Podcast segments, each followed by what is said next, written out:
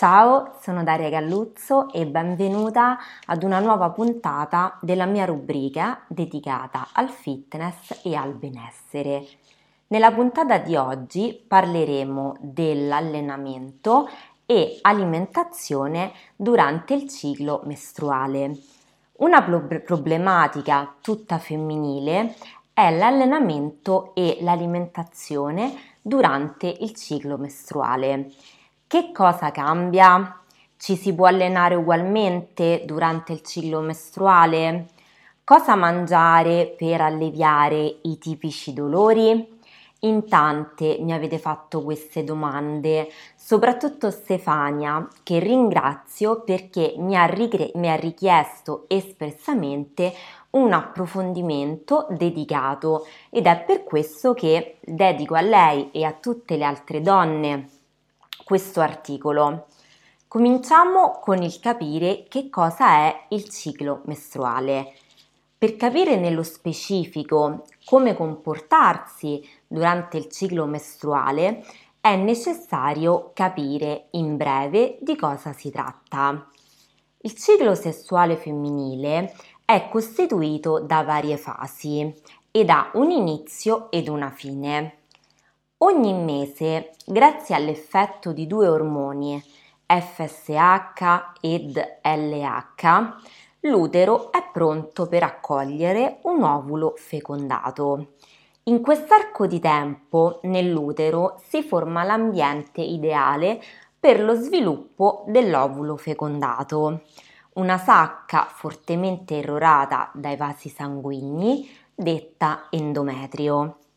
Se la fecondazione non avviene, il corpo espelle l'endometrio attraverso delle perdite di sangue. Queste perdite costituiscono la vera e propria mestruazione. Da qui inizia di nuovo tutto il ciclo. In questo ciclo c'è un ruolo molto importante che è quello giocato dagli estrogeni e dal progesterone. Come abbiamo appena visto, tutto il ciclo mestruale è regolato dall'equilibrio e l'interazione di due ormoni, gli estrogeni appunto ed il progesterone. Capiamo un attimo le loro proprietà e come influiscano sul nostro corpo. Il progesterone. Questo ormone è prodotto dal corpo luteo e dagli estrogeni stessi facendoci capire quanto sia importante l'equilibrio tra questi due ormoni ed è importante tenerlo a mente perché poi torneremo sull'argomento. Proprio il progesterone è responsabile dell'improvvisa voglia di dolce che abbiamo noi donne, del mangiare compulsivo e degli sbalzi d'umore. Capiamo bene perché. Il progesterone è legato in maniera particolare ad un altro ormone, ovvero l'insulina. Nello specifico, quando i livelli di progesterone aumentano, aumentano anche i livelli di produzione di insulina. Questo si traduce ad una tendenza ad accumulare grasso più facilmente rispetto a quando i livelli di progesterone sono più bassi. Inoltre, la serotonina, l'ormone del benessere e della felicità, diminuisce sensibilmente in questa fase, che sarebbe quella luteale. Nel nostro caso mi riferisco a quella sensazione di benessere che proviamo dopo aver consumato un piatto appagante. Nel 99% dei casi proviamo questa sensazione con un pasto a base di carboidrati. La serotonina viene sintetizzata a partire dal triptofano, un aminoacido che viene immagazzinato attraverso l'insulina. Visto che in questo momento i livelli di insulina sono alti, la serotonina in circolo sarà più bassa del normale. Ecco perché gli sbalzi di umore sono frequenti oppure si è particolarmente sensibili durante questo periodo. Gli estrogeni. Gli estrogeni sono gli altri ormoni principali del ciclo sessuale femminile. Non solo regolano la produzione del progesterone, ma regolano lo sviluppo e la crescita del corpo femminile. Gli estrogeni sono i principali responsabili della tendenza ad accumulare grasso da parte della donna più che nell'uomo, visto che stimolano il metabolismo energetico. Per questo la donna ha un quantitativo maggiore di grasso corporeo rispetto ad un uomo. Una piccola curiosità. Gli estrogeni stimolano, anche se in maniera esigua rispetto al testosterone, la produzione di proteine nel nostro corpo. È anche per questo che una donna tende ad accumulare più eh, grasso rispetto ad un uomo. Proprio per questo che abbiamo le, gli ormoni e le zone di accumulo. Qual è il loro ruolo? Come abbiamo visto, un eccesso di estrogeni è il responsabile della tendenza ad accumulare grasso sui glutei e sulle cosce. Cosa fare quindi? Non c'è una formula magica, ma la chiave sta nel migliorare la composizione corporea. Come? Innanzitutto la cosa da fare è sicuramente attraverso l'alimentazione prediligere dei carboidrati ricchi di fibre e a basso indice glicemico e strutturare così i pasti in modo che ci sia la giusta proporzione tra carboidrati, grassi e proteine, sia per l'assunzione corretta dei macronutrienti, sia per evitare dei veri e propri picchi glicemici che sono altamente deleteri al nostro corpo, visto che già la situazione dell'insulina e degli ormoni risulta alterata. Un altro metodo è quello dell'allenamento, quindi vista la tendenza di noi donne ad avere una composizione corporea che tende maggiormente al grasso siamo sul 18-20% a differenza del 12-14% di quello degli uomini. L'aumento di una donna quindi deve essere a maggior ragione focalizzato all'aumento della massa magra e a diminuire quella grassa. Ora, questa premessa è stata necessaria per andare a toccare le varie fasi del ciclo mestruale perché già sappiamo che il progesterone e gli estrogeni hanno un ruolo fondamentale. La prima fase è proprio la fase mestruale. Si tratta della fase in cui ci sono le vere e proprie perdite di sangue, ovvero quando il corpo elimina l'endometrio che non è più necessario visto che non è avvenuta la fecondazione. È qui che si concentrano i principali disturbi fisici quindi parliamo di crampi, mal di testa, mal di reni e fitte allo stomaco. Poi, terminata questa fase, abbiamo la fase follicolare, che è quella fase che io amo definire la fase felice, cioè è quella immediatamente successiva alla fine delle perdite di sangue e che termina all'inizio dell'ovulazione. Perché quest'arco di tempo è una fase felice? Perché grazie alla prevalenza di estrogeni a dispetto del progesterone, il nostro corpo beneficia di un quadro generale molto positivo. Siamo più attive, siamo più energiche, il sonno sembra regolarizzato per magia e anche la ritenzione idrica diminuisce.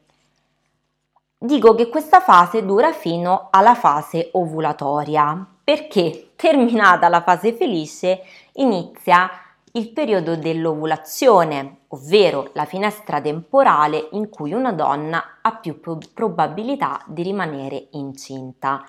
qui si cominciano ad avvertire i primi cambiamenti, visto che il progesterone comincia progressivamente ad alzarsi. Il cambiamento maggiormente degno di nota è l'aumento della temperatura corporea. Terminata questa fase, arriva la fase che io giudico quella peggiore, ovvero la fase luteale. È il periodo immediatamente precedente alla fase mestruale, in cui il progesterone ha raggiunto livelli veramente elevati rispetto alla fase iniziale, quella follicolare, causando quello che viene definito appunto sindrome premestruale. Quindi abbiamo mal di testa, sbalzi di umore, ritenzione idrica aumentata, una sensazione di gonfiore diffusa, fino a che poi appunto non ritorna il, la fase mestruale e si ricomincia. Ora, il ciclo irregolare e lo stress durante questa fase e comunque le fasi precedenti, perché è importante? Perché abbiamo visto come la regolarità del ciclo mestruale sia dovuta all'equilibrio di questi due ormoni, progesterone ed estrogeni, ed è un equilibrio molto sottile. Perché? Perché questo equilibrio è molto sensibile ai cambiamenti e allo stress. Quindi diete molto privanti, molte donne che appunto seguo vogliono dimagrire e poi si trovano a sostenere delle diete molto impegnative e bisogna ricordare che non bisognerebbe mai, salvo casi clinici ovviamente, scendere sotto i 40 grammi di grassi buoni giornalieri, proprio per il discorso iniziale, secondo cui gli estrogeni regolano la gestione del grasso. Poi uno stile di vita frenetico, dico sempre ragazze, riposatevi quando potete, perché ritmi frenetici, mancanza di riposo, stress generalizzato portano ad un aumento del cortisolo, l'ormone dello stress appunto, a dispetto degli estrogeni. Quindi anche qui gli estrogeni subiscono una battuta di arresto. L'allenamento troppo intenso, ecco, Allenamenti troppo intensi, quello che dico sempre alle, alle mm, ragazze, alle donne che allena, è quello di riposare, perché allenamenti troppo frequenti, voluminosi, di sforzo, possono provare il corpo, andando a causare anche un calo degli estrogeni. Questo è il fenomeno che è spesso diffuso tra chi pratica degli sport a livello agonistico. Tutti questi elementi, se esasperati possono portare alla perdita del ciclo mestruale, poiché causano un calo della produzione di estrogeni, nello specifico dell'estradiolo. Ho voluto fare questa parentesi perché è molto utile per tutte le donne che appunto mi seguono. Ora andiamo nel vivo di questa puntata, ovvero l'allenamento e l'alimentazione durante le fasi del ciclo mestruale. Visto i cambiamenti ormonali e fisici durante l'intero ciclo mestruale, va da sé che l'allenamento deve essere adattato a queste esigenze, insieme all'alimentazione. Per entrambe andremo a toccare tre fasi anziché quattro. Questo perché la fase ovulatoria può essere considerata come un appendice, diciamo, della fase luteale. Ora, L'allenamento nella fase mestruale. Tante eh, donne mi chiedono ma posso allenarmi, non posso allenarmi. Tante non hanno nessun problema ad allenarsi durante il ciclo mestruale, altre non riescono nemmeno ad afferrare un manubrio. Partiamo dal presupposto che non ci sono controindicazioni mediche, ci si può allenare tranquillamente a patto che l'allenamento abbia una funzione terapeutica e di benessere. Quindi sì all'allenamento che, nonostante il ciclo, sia uno strumento per scaricarci e rilassarci, più che volto allo sviluppo della massa muscolare, al dimagrimento in quel momento. no all'allenamento appunto maratona che ti lascia sfinita. Quello che consiglio per chi si sente un po' più affaticata del normale, ma comunque in grado di allenarsi, è un protocollo aerobico a basso impatto, magari un cardio leggero con alternanza di macchinari, bike, tapirulan, ellittica, scala. Poi, passata questa fase, abbiamo la fase follicolare, quindi ricordi la fase felice per i nostri ormoni, lo è ovviamente anche per l'allenamento. Quindi questa è la fase in cui si può spingere molto. Per esempio parliamo di progressione dei carichi, parliamo di qualche serie a cedimento, proprio perché avrai più energia e sarai più distesa. Consiglio di iniziare un nuovo protocollo di allenamento proprio in questa fase, visto che è ottimale per sostenere gli sforzi. Dopo di questo abbiamo la fase luteale, ovvero quella meno felice dove c'è il progressivo innalzamento del progesterone a discapito degli estrogeni. Qui si innesca uno stato di malessere generale ed è proprio appunto la sindrome premestruale. Sotto il punto di vista dell'allenamento c'è uno stato di affaticamento generale. Lo stesso esercizio con lo stesso peso che si eseguiva tranquillamente la settimana prima Oggi non si riesce proprio a farlo se non in maniera molto faticosa. L'allenamento in questo periodo ideale è con un range di ripetizioni basse, con l'obiettivo di lavorare con una produzione di acido lattico minore rispetto alla fase precedente. L'ideale quindi sono i circuiti in modalità pH sempre per la circolazione a corpo libero e senza pesi o con pesi molto molto bassi. Ora passiamo all'alimentazione durante il ciclo mestruale. L'equilibrio tra estrogeni e progesterone influenza anche la partizione dei macronutrienti, la sensibilità insulinica ed il metabolismo energetico. Questo spiega perché in alcuni giorni puoi mangiare un piatto di pasta ed avere comunque un ventre piatto dopo poche ore dalla digestione, oppure non mangiare nulla ed avere una pancia veramente gonfia. Anche qui andremo a toccare tre fasi anziché quattro per l'alimentazione, sempre perché la fase ovulatoria può essere considerata come un appendice della fase luteale. Quindi l'alimentazione durante la fase mestruale. Questa fase appunto è quella delle perdite, quindi il nostro corpo subisce delle perdite che devono essere ovviamente reintegrate e compensate. Parliamo di ferro, di sali minerali, di proteine e di vitamine. Per questo è necessario compensare attraverso il cibo tutte queste perdite, anche aumentando leggermente le solite dosi che assumiamo in un regime normale, tra virgolette.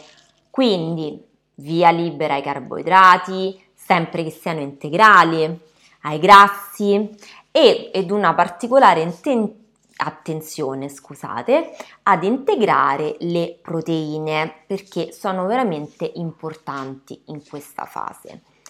Dopo abbiamo la fase follicolare, quindi ormai sappiamo che è la nostra fase felice e possiamo dare il meglio sia nell'allenamento che nell'alimentazione. Quindi, vista l'energia maggiore, i livelli di stress sono quasi nulli e c'è un equilibrio emotivo forte. Questo quindi è il periodo ideale per abbassare le calorie, stare più attenta ai pasti, oppure è anche un buon periodo per assumere carboidrati visto che non ti gonfieranno come nella fase precedente e saranno meglio gestiti dall'organismo. Insomma, qualsiasi cosa tu voglia fare, questa è la fase giusta. Terminata questa fase abbiamo appunto la fase luteale. Anche se questa è la fase peggiore per noi donne, possiamo usare qualche trucco per migliorare la situazione generale. Allora, innanzitutto serve un'alimentazione drenante, quindi va benissimo assumere tutti quei cibi che contengono molta acqua, ad esempio come le verdure, ed integrare delle bevande come le tisane a base magari di zenzero o di tè verde. Sarebbe meglio eliminare o diminuire le sostanze eccitanti, ad esempio la caffeina. Visto che è molto probabile cadere in momenti di fame compulsiva o attacchi di dolce in questo periodo, è consigliabile assumere frutta secca negli spuntini. Poi abbiamo un elemento importante che può aiutare ed è l'integrazione di magnesio. Il magnesio è una sostanza che favorisce il rilassamento e combatte la stanchezza. È anche un precursore della serotonina, il nostro ormone della felicità, che come abbiamo visto in questa fase tende ad essere molto basso proprio per l'aumento del progesterone, quindi il magnesio ci aiuta veramente tanto. Poi prediligere i grassi ai carboidrati. A causa del peggioramento della sensibilità insulinica, perché l'insulina in questo momento viene prodotta in quantità superiori, la direzione che prenderanno i carboidrati sarà verso i grassi e non verso i muscoli in questa fase. Per questo è meglio sfruttare maggiormente il metabolismo lipidico rispetto a quello glucidico. Quindi più grassi rispetto ai carboidrati. Questo vale soprattutto per le donne che hanno una tendenza ginoide ovvero dovrebbero prevedere più grassi che carboidrati nella loro alimentazione, soprattutto nella fase luteale e nella fase mestruale, perché sono molto più sensibili. Tra i tanti benefici, questo aiuterà a migliorare l'eliminazione degli estrogeni in una fase dove sono estremamente alti e c'è già una tendenza ad avere una situazione alterata. Possiamo riportarli ad una situazione diciamo mediamente normale per dare proprio un aiuto. Ora vorrei sfatare due falsi miti legati al ciclo mestruale e a questa fase luteale, ovvero il sale e l'acqua. Cominciamo dal sale e perché eliminare il sale è sbagliato.